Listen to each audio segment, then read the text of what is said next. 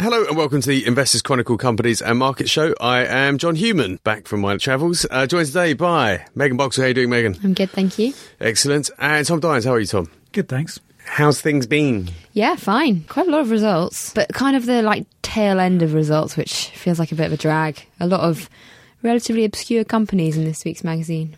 AIM, is it? Largely, or? Yes, a lot of AIM. And the same next week as well, looking at the flat plan. It's a lot of you'd think it would calm down at this time of year, but no. It's just going on and on. Yeah, well, that's what we're here for. Obviously, the bulk of the magazine this week is taken up with the top 100 funds. Yeah, it's huge. It's absolutely huge. Yeah. It always is huge. But it's a very important and popular feature. It's the week where we companies... guys, take a step back, but we've got plenty to talk about this week anyway. We'll stick to the news. Obviously, we haven't really featured on the features front this week, but lots going on in your sector, Megan. Yeah, it's been an interesting week. And Tom, you've written the sector focus about recruiters. Yep, recruiters. And some stuff in the energy sector, the much unloved energy sector. And is there anything more to love, or is it just getting worse and worse? Fewer things to love. Yeah, the problem, or the perceived problem with the sector so far has been household supply. And SSE has just warned about wholesale. So. Okay. And actually, plenty of results, so we can kind of dip in and out of those.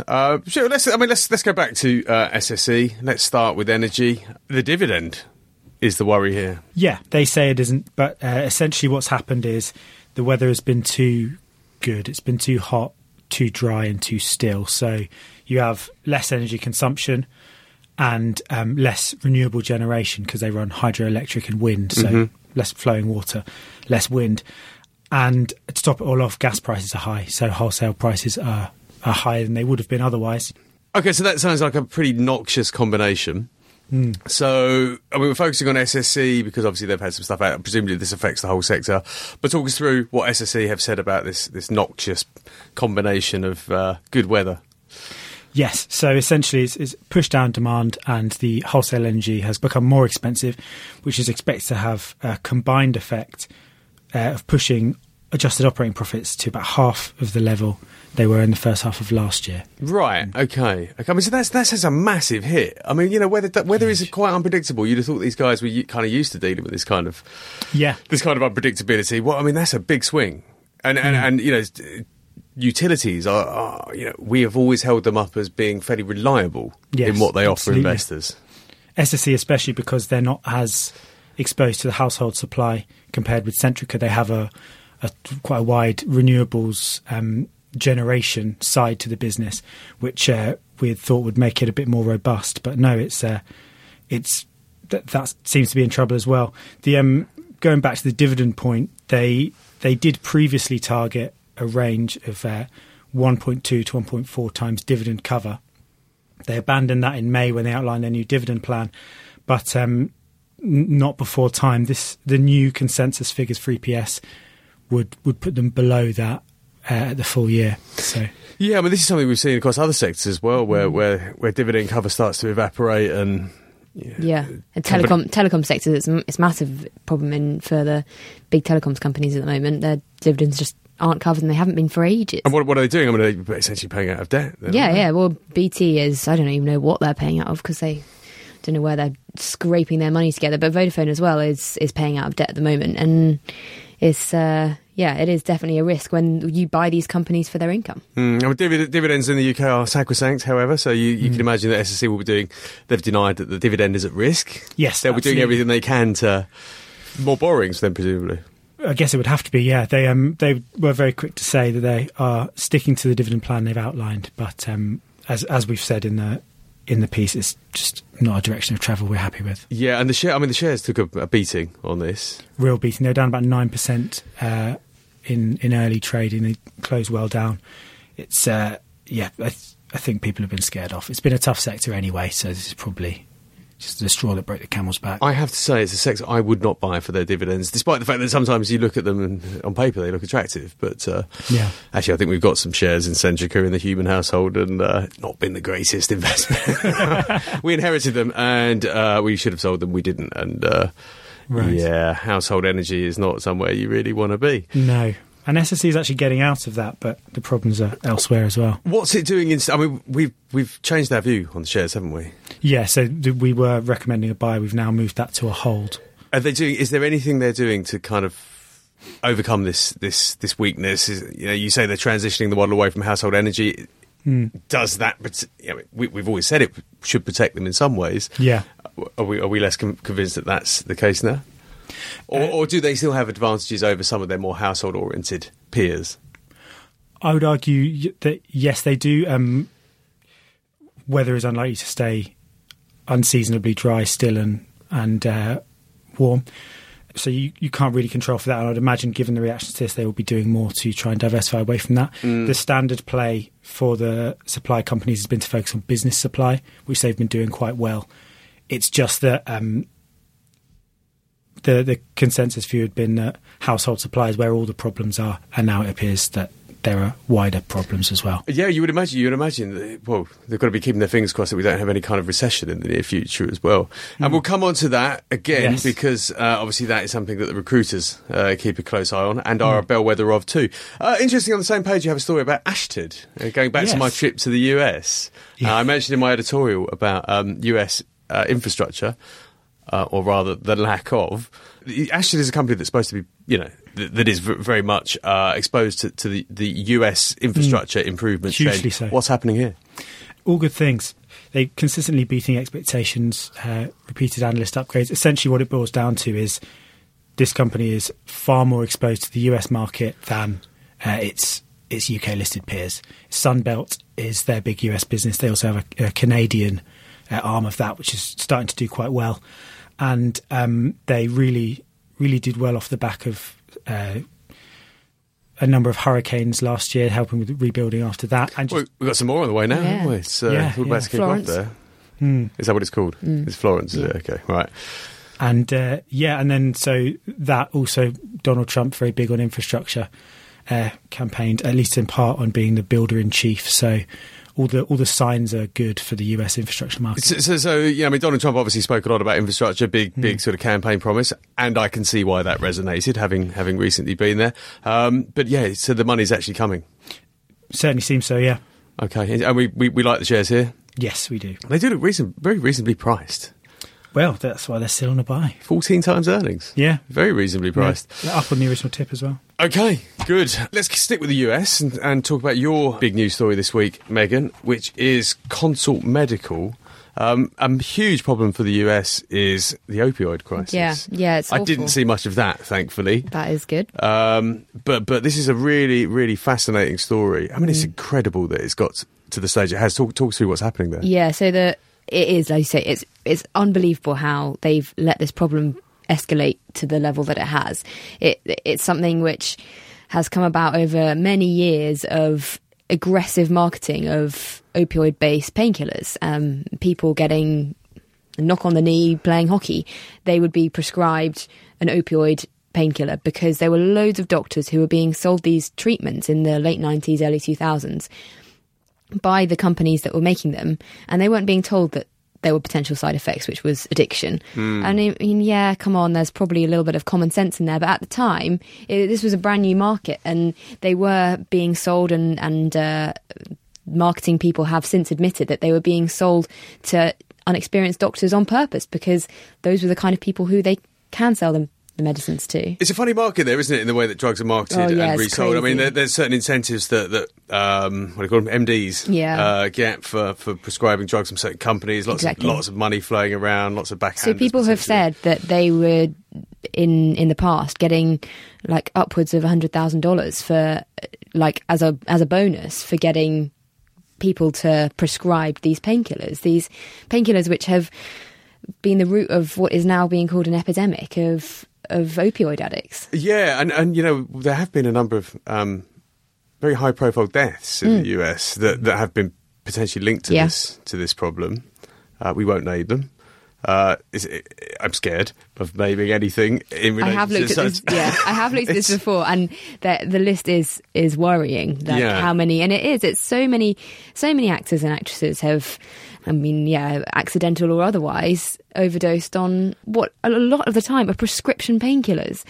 I can get my head around the fact that there are drug addicts out there who take heroin and cocaine, but the fact that people are able to go to their doctor and ask for something which ends up giving you a way worse illness. I mean, in the UK, Ant, as in Anton Dec, is the most obvious example of someone who this has happened to. He's a normal guy and he's ended up addicted to drugs because his doctor prescribed him something which had opioids in it. And in the UK? So this is a problem here too? Yeah, it's a massive problem in the UK as well. It's just a much bigger problem in the US. Right, yeah. OK. But yeah, okay. It's a shocking problem which has come about, and one of the main causes, the thing that people are pointing to the most, is the drug called OxyContin, which was made by a company called Purdue Pharma, and which was run by the Sackler family, who are known for their philanthropic work and giving money to museums. And a lot of their money had come from OxyContin and the aggressive marketing it put behind it, and how much money this painkiller made through the late 1990s and early 2000s. I mean, but you could argue they probably didn't foresee the repercussions of this approach. No, I don't think anyone could have foreseen quite how bad it is. Absolutely. Yeah. So we have this problem. You know, it's come about. However, it's come about. It's come about. It's here. So what Consort Medical is doing, and which another company in the UK, which we've obviously covered for a long time, in fact, even before it was a publicly listed company in its own right, Indivior, which was part of Reckitt Benckiser, they are dealing with the problem. Yeah, they're kind of the clean-up crew, exactly. As it were. So the fact that there's this massive market now for treating addicts means that's a huge opportunity for pharmaceutical companies. And Indivior, well, Reckitt Benckiser saw that opportunity and tried to exploit it with a couple of drugs. In 2014, Reckitt Benckiser clearly realised that this was a very attractive market, but it has become less attractive because there is so much competition there now. Well, they were always worried about generic competition, weren't they? Yeah, so they spun out Indivior into its own company, where it's been listed in the UK since 2014. Since then, it's spent far more money on fighting off legal battles and protecting its patent than it has on actual R&D. We do not like Indivior. I don't understand how it's got itself into this position. It's in arguably one of the most exciting pharmaceutical markets at the moment, and it's not spending money on R&D, it's spending it on fighting legal battles. It was always a bit of a problematic component of the Reckitt Benckiser story, because I used to cover that, and they would always kind of report it separately. You know, Reckitt's doing well, and Indivior, there was always something going on, which you know, queered the story, as it were, for Reckitt Benckiser overall. So I can see why they spun it out. Yeah, and it's not really in line with their strategy. No. It's pure pharma, whereas they're kind of more like household products and well-being products. So I get it, but it has always been a bit of a nightmare. Yeah. And the problem then for UK investors, if you want exposure to this market, Indivior has been your only option until now. So this week, Consort Medical, which is a medical device manufacturer, they signed a partnership with a company called Opiant Pharmaceuticals, and they make medicines which can be taken when you've overdosed. So they reverse the symptoms of an overdose, especially for things like opioids and fentanyl and all of the real high-problem drugs in the US at the moment. Fentanyl being... That's a synthetic opioid, It's a synthetic opioid, yeah. But much stronger than... Yeah, and much longer lasting as well, so just more addictive. Yeah. So... Okay. That's the one I've heard a lot about. Yeah, it's the one that gets a lot of these famous people, unfortunately. So...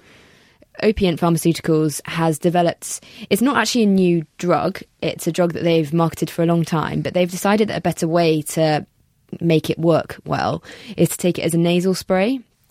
And Consort Medical has been signed up to make the device, which you can put the drug in and then you can take it as a nasal spray, and it works better.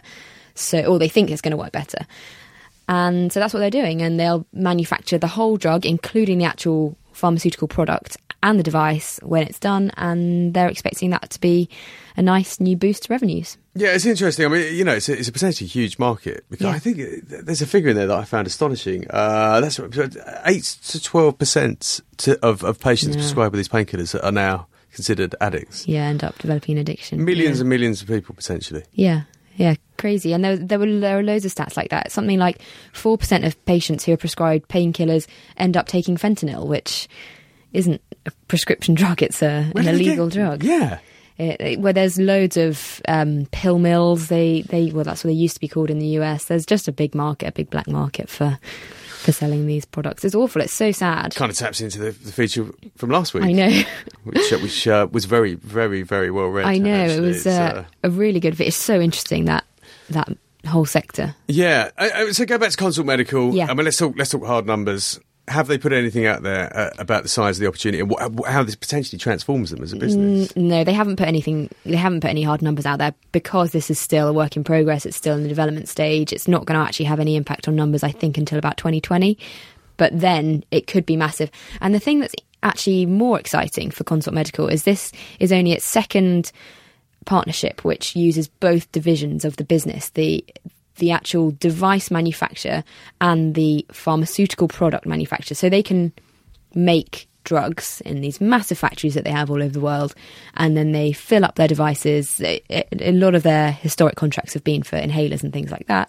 For asthma, yeah. And so this is the first contract or the second contract, which uses both parts of the business. So that's great news because they have all these massive blue chip pharmaceutical companies which are currently using one or the other part of the business. So this kind of contract can show that it can do both, and the opportunity now is huge. We really like Consort Medical. It's a good company. We've had it on a buy for a while. Yeah. Mm-hmm. Doing well? Yeah, it is doing quite well, but it has been quite a long time, so it should be doing well. How big is it, incidentally? Big? I mean, not sort of... 5250. 5250 big. Okay, yeah. Okay. So, you know, potentially... a massive company in the making, yeah, really. Yeah. The problem it has is getting to the massive level is quite hard. It's a highly fragmented market. There are about 5 huge companies, and then there's a big drop down until you get to Consort. So taking the next step up is a challenge, but I think they can do it. Or a takeover target. Indeed. Another interesting story from the healthcare sector around care homes, CareTech Cambian. Tell us about it. CareTech is hoping to buy Cambian, and Cambian had numbers this week. And they were really good, which was really surprising because Cambian has been a basket case for a couple of years. It had a very overly optimistic acquisition strategy. Its margins were hugely eroded, and it ended up breaching its banking covenants, 3 profit warnings in the space of about 4 months, and had to sell half of its business to make sure it didn't go bust. CareTech has seen this opportunity and has decided to buy what's left of Cambian. It's a pretty ambitious acquisition. It's a reverse takeover. Cambian is actually bigger than CareTech.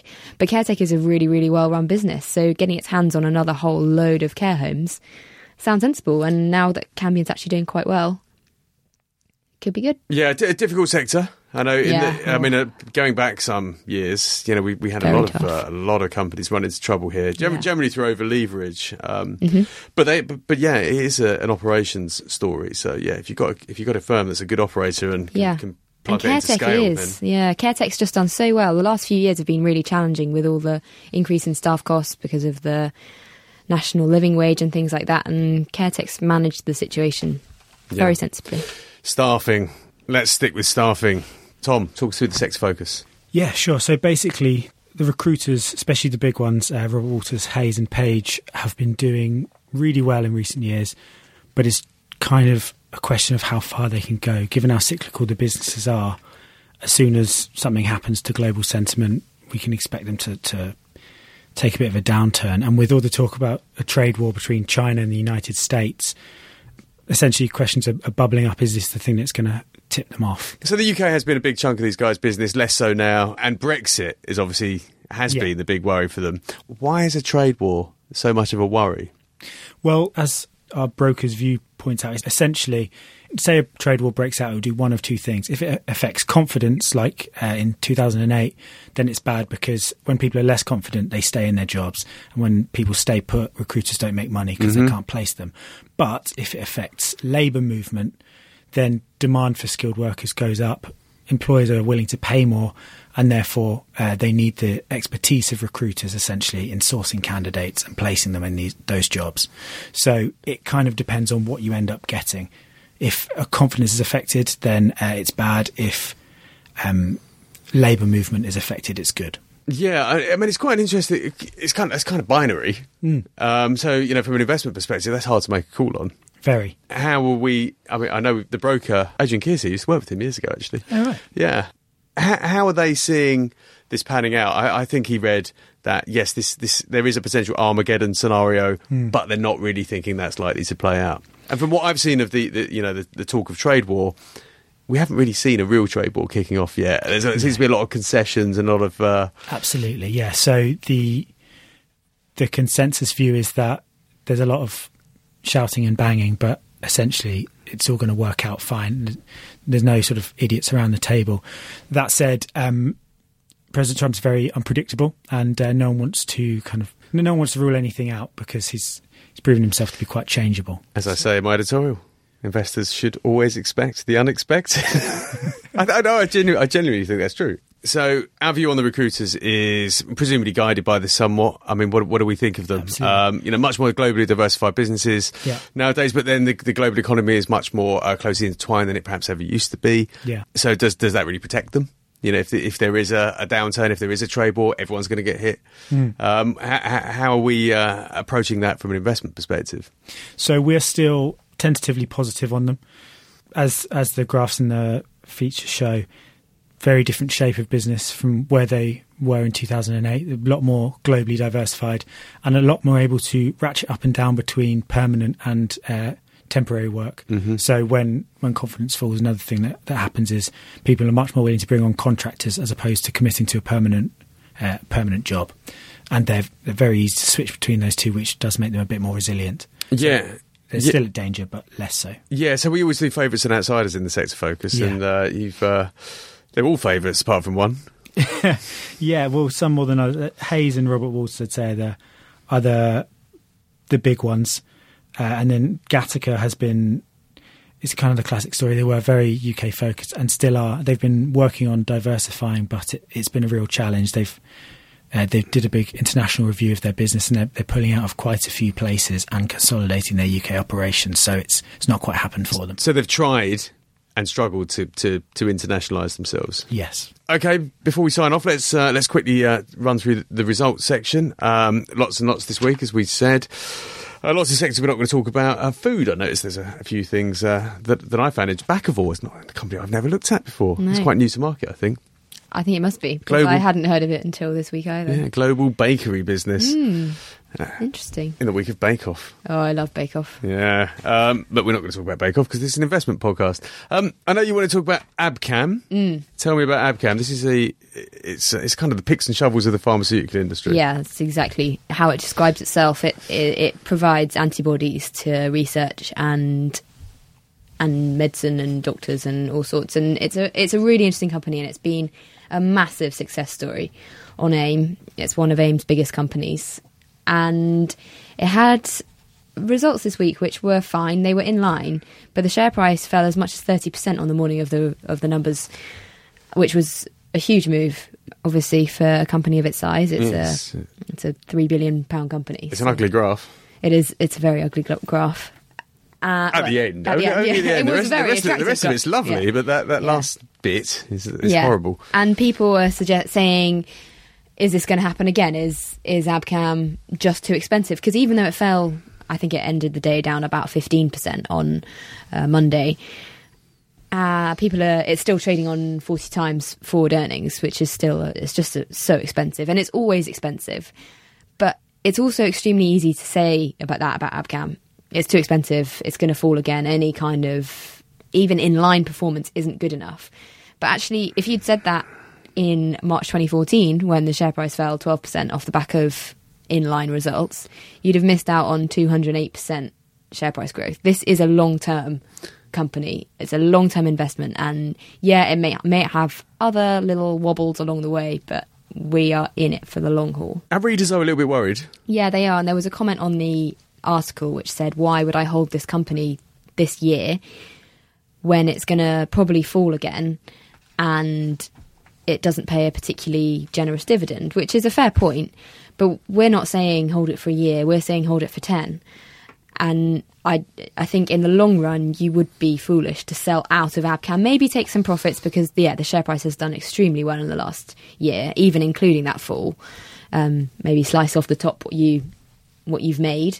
But I'd definitely say keep something in there. This is a market leader in a sector which is only going up. Medical devices, healthcare is a sector which is always going to be growing.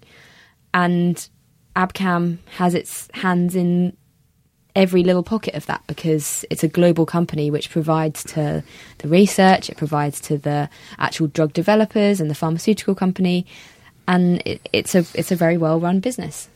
Don't panic then. Don't panic. This is the advice there. Although hold rather than buy. Yeah, it's too expensive to buy. 40 times is too expensive. And there probably will be other entry points which are better at a time when maybe it's made an acquisition and its earnings are going to be accelerating faster. There's always an opportunity, but you just got to wait for it. And right now is not the time to buy Abcam. Indeed. There's some other interesting results this week that I know neither of you covered, but I mean JD Sports. Wow, that's a pretty share price graph. Yeah. I'd like to be in there, especially considering the timing that we tipped it as well. When did we tip it? Beginning of this year, right at the bottom. I think we've been tipping this for about a decade. The US. It's one of those companies disproving the theory that British companies can't win in the States, and everyone still shops there in the UK as well. Yeah, I know. I've been in those shops. They're hideous. I go with my kids. They're really stressful shops, actually. They are really stressful. Yeah. Oh, are you young enough to still actually buy stuff in there, Tom? No, definitely not. I'm agreeing that it's stressful. And, Dunelm, another retail story, not been great, which has had a really reasonably decent week. Yeah. So, retail. You love retail, don't you, John? Oh, God, of course I do. I used to cover retail. Lots and lots in the magazine. Hundreds of pages of the top 100 funds, actually more like 40. Phil Oakley's second column for the magazine, Aston Martin. I briefly mentioned this in an editorial recently, expressing some scepticism that this was not a very opportunistic IPO. Phil's put some meat around that, and what a fantastic column it is. It does sound a bit strange, the Aston Martin IPO. Doesn't really seem the purpose of listing. Well, Phil and I have discussed this. It's luxury, it's kind of tapping into the global luxury trend. There is a kind of cashing out element to it, I think, which is Phil's main point. If this money was being raised to reinvest in expanding this business, then that would be absolutely. I won't say it would be absolutely fine, but you can understand it a bit more. There seems to be people getting out, and never the greatest IPO rationale to see. Lots in the personal finance and funds section, apart from the top 100 funds. Don't know where they found the time. They found the time to do. I know, it's extraordinary. The usual tips and tip updates, and lots of results, and some other comment as well, apart from Phil. But thank you, Megan. Thank you, Tom, and thank you all for listening. Pick up the magazine in all good news agents. This week's cover, Top 100 Funds, our pick of the UK's best actively managed funds. Lots and lots of ideas in there for those of you who like to use funds to build your portfolios. I will be back next week. Have a great weekend. Speak to you later. Hey, it's Paige DeSorbo from Giggly Squad. High quality fashion without the price tag. Say hello to Quince. I'm snagging high-end essentials like cozy cashmere sweaters, sleek leather jackets, fine jewelry, and so much more. With Quince being 50 to 80% less than similar brands.